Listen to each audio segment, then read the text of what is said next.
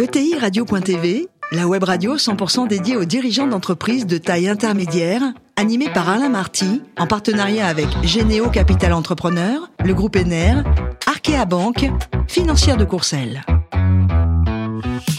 Bonjour à toutes et à tous, bienvenue à bord de TI Radio. Vous êtes plus de 43 000 dirigeants d'entreprise abonnés à nos podcasts et vous pouvez réagir sur les réseaux sociaux. À mes côtés pour co-animer cette émission, Alain Hervé, membre du directoire en charge du pôle commercial d'Arkea Banque Entreprise et institutionnelle, Mathieu Bénat, le président de Financière de Courcelles et François Picard, l'associé de Généo Capital Entrepreneur. Bonjour à tous les trois. Bonjour Alain. Bonjour. On a le plaisir de recevoir euh, Diego Mignot, qui est directeur général d'Aliando. Bonjour Diego. Bonjour. Alors vous êtes né en 1981, diplômé de l'EDEC.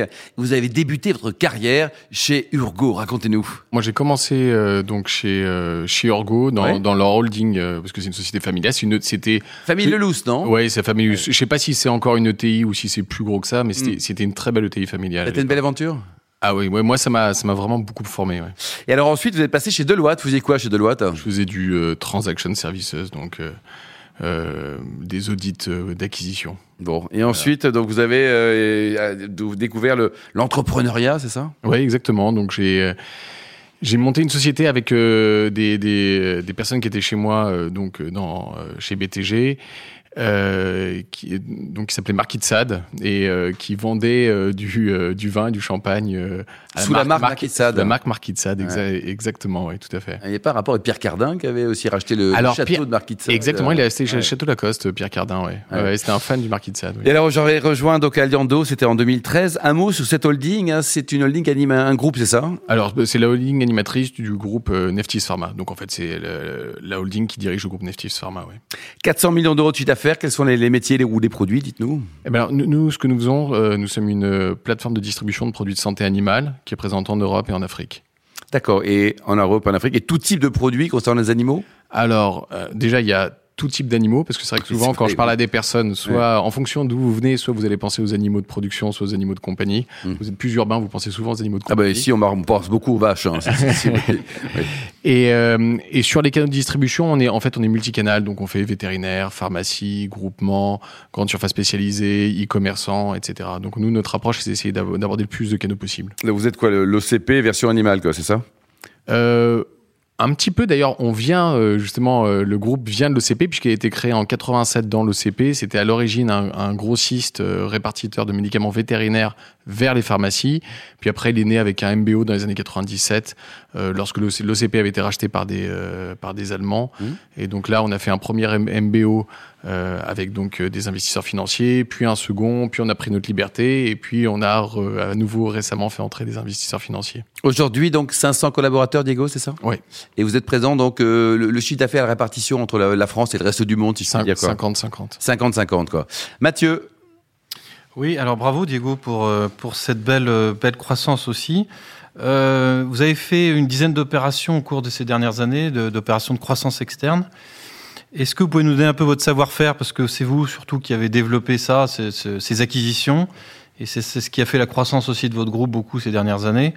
Vous pouvez nous donner un peu le projet finalement pour les convaincre, tous ces entrepreneurs euh, en Pologne ou au Maroc. euh, Qu'est-ce qui leur a plu dans votre projet? Alors, il y a. Bon, il y a plusieurs choses. On, on va commencer par ce qui est important, mais euh, mais au final, il y a un prix de marché, c'est le prix. Mm. Donc euh, là, on, on peut pas, on peut pas s'en s'en défaire de ça. Mais euh, au- au-delà du fait d'être compétitif, ce qui est ce qui est indispensable, je pense qu'il y a une des choses qui a beaucoup plu aux, aux personnes qui ont rejoint notre groupe, euh, c'est l'aspect familial du groupe. Et quand je dis familial, euh, je, je me réfère à notre manière de travailler. Et notre manière de travailler, si vous voulez, on respecte vraiment ce qu'on construit les personnes qu'on a, enfin qu'on acquiert, ce qu'ils ont construit dans le passé, et euh, tout le modèle de notre entreprise, c'est de leur laisser euh, énormément d'autonomie, dans, enfin d'autonomie et de responsabilité dans la manière dont ils gèrent leurs affaires. Alors moi, j'ai euh, pour faire toutes ces euh, opérations de croissance externe, vous avez euh, vous avez ouvert le capital aussi, ça a été ça fait partie de la stratégie. Euh, vous pouvez nous parler un peu de ce processus, euh, co- comment ça s'est passé et comment vous avez organisé finalement ce tout ce processus et combien de temps ça a pris aussi? Vous- pourriez en parler mieux que moi puisque vous l'avez organisé, mais euh, mais donc ça, ça a pris, euh, bah, ça a pris un temps record, donc j'ai envie de vous féliciter euh, parce que ça a été fait assez rapidement et comme on en dit, on discutait tout à l'heure, c'est vrai que ce sont des processus qui peuvent être Très long. Très long, exactement. Euh, et après, bon, j'ai envie de dire que c'est un petit peu euh, classique. On, a, on a rencontré plusieurs, plusieurs fonds d'investissement et, euh, et bon, bah, avec, selon différents critères qu'on avait fixés, on, est, on a choisi nos investisseurs. Mmh. pas de regret Non. c'est la bonne réponse. Alain? Vous avez un parcours financier, vous avez une croissance externe importante. Comment vous financez cette croissance? Bah, la, C'est très simple, augmentation de capital et dette. D'accord, et les banquiers sont présents?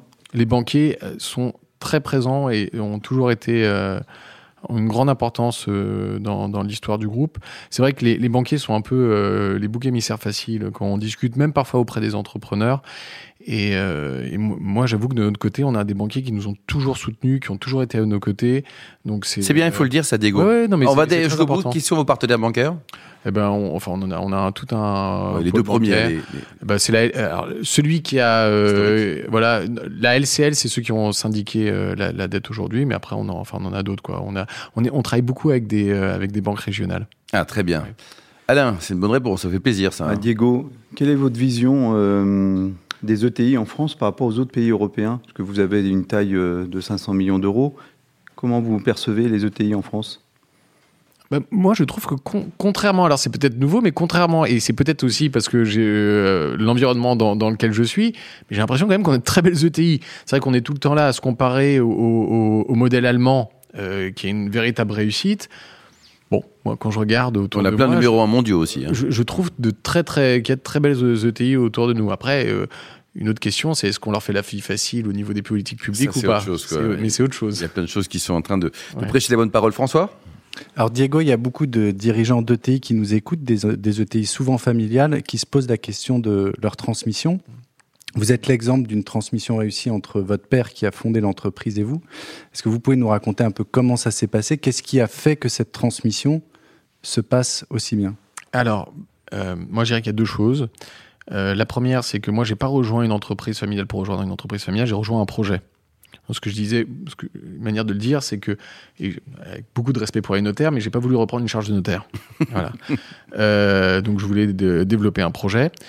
Euh, la, la, la, seconde chose, et là, bon, je vais le dire, euh, c'est, même c'est très personnel, c'est que j'ai euh, j'ai un père qui est très bienveillant. Alors je sais que c'est une c'est une c'est une, une valeur qui est à la mode qu'on ressort sans arrêt, mais là c'est, c'est pas tout le temps le cas. Hein, voilà, mais, c'est, ouais. mais, non, mais exactement. Alors parce que j'ai d'autres connaissances et c'est pas tout le temps le cas. Les pères dictateurs, on en connaît aussi quelques-uns. Et, on va les citer d'ailleurs plus tard. exactement. Et donc moi j'ai eu la chance, si vous voulez, dans pour, pour que la, la, la, transmission se passe bien, d'avoir à la fois été accompagné, mais on enfin, en grosso modo, mais c'est une, une, liberté énorme dès le départ sur la mission que je prenais. Voilà. Donc, euh... François? Et alors, je crois que vous avez euh, deux frères qui sont pas dans l'entreprise. Comment s'organise justement la gouvernance familiale alors que vous, vous êtes devenu opérationnel, mais que vous en êtes tous euh, copropriétaires, mmh. coactionnaires? Euh, bah c'est moi qui l'organise. Là, je suis un petit peu dictateur là-dessus. non, mais euh, sincèrement, moi, j'ai beaucoup de chance. J'ai deux petits frères qui me font euh, parfaitement confiance aujourd'hui. Moi, moi, le plus important pour moi, c'est le projet. On est en train de construire un projet. Euh, Ils bossent dans quoi, les frangins Il bah, y, y, en a un qui est designer automobile. D'accord. Et l'autre qui bosse dans le monde des startups en, en, en mode génération euh, Z, euh, en remote, etc. Donc c'est une manière très bon, Vous êtes complémentaires tous les trois. Je sais que tout est très bien organisé, il y a beaucoup ouais. de confiance. Moi, je voulais savoir euh, votre développement, votre projet justement à l'international. Euh, quelles sont les prochaines étapes dans votre croissance alors? Ah bah, j'ai alors j'ai deux choses hein. moi le, le développement du, de l'entreprise elle va par euh, du développement organique et euh, du développement en croissance externe. Donc là on a des dossiers en cours d'étude. Euh, c'est vrai que la croissance externe c'est moi qui m'en occupe un petit peu. Bah, donc euh, je vais vous dire c'est à moi de faire le boulot. Et sur la croissance organique bah, c'est à moi de m'assurer que les, les, managers font le boulot. Voilà. Alain? On parle de nouveaux dirigeants qui donnent du sens à leur métier. Et quel est votre rôle dans l'impact au sein de l'entreprise? Moi-même, non. Enfin, dans le sens, je ne vais pas vous mentir, j'ai une personne qui s'occupe de ça. Maintenant, moi, euh, je, je, suis très prudent sur tout ce qui est ESG, à titre personnel. Euh, c'est, euh, je, en fait, c'est une, une, contrainte que nous essayons de tra transformer en opportunité.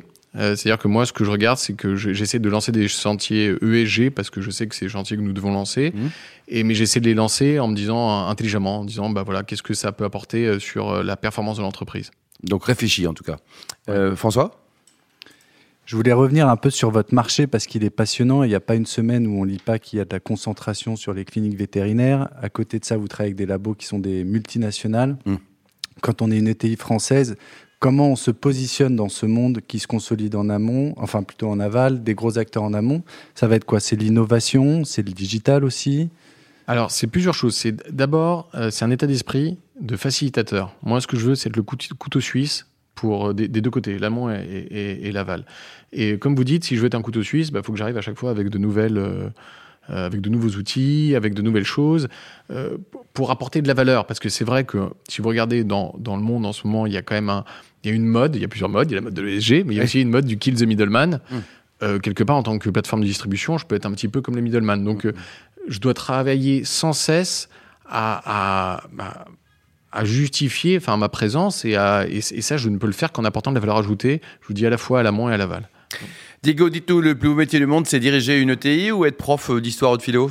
Euh, Aujourd'hui, c'est quand même euh, diriger une ETI. Mm, mm, mm. Les meilleurs calamars de votre vie, vous les avez mangés grâce à qui Ah, bah, chez ma, chez ma belle-mère. Et un commentaire sur ce livre, hein, la, la fin de l'individu, ça vous a plu? Ah oui, c'est un, ah, bah, ça, je le recommande. C'est un, un super livre de, de Gaspard Koenig sur, euh, sur l'intelligence artificielle. C'est effrayant ou c'est passionnant?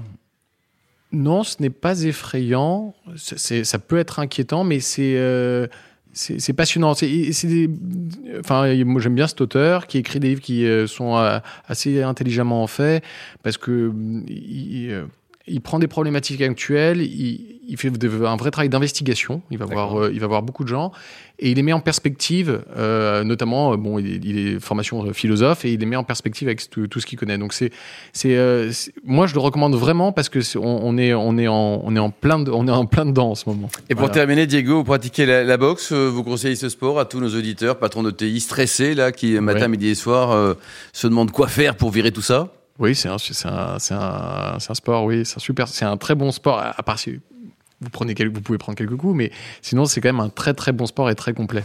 Merci beaucoup, Diego. Merci Merci, à vous. également vous, Alain, Mathieu et François. Fin de ce numéro de TI Radio. Retrouvez tous nos podcasts sur notre site et retrouvez les actualités sur les comptes Twitter et LinkedIn. On se donne rendez-vous la semaine prochaine. Mardi, ça sera mardi à 14h précise pour une nouvelle émission. L'invité de la semaine de ETI Radio, une production B2B Radio.tv, en partenariat avec Généo Capital Entrepreneur, le groupe ENER, Arkea Banque, financière de Courcelles.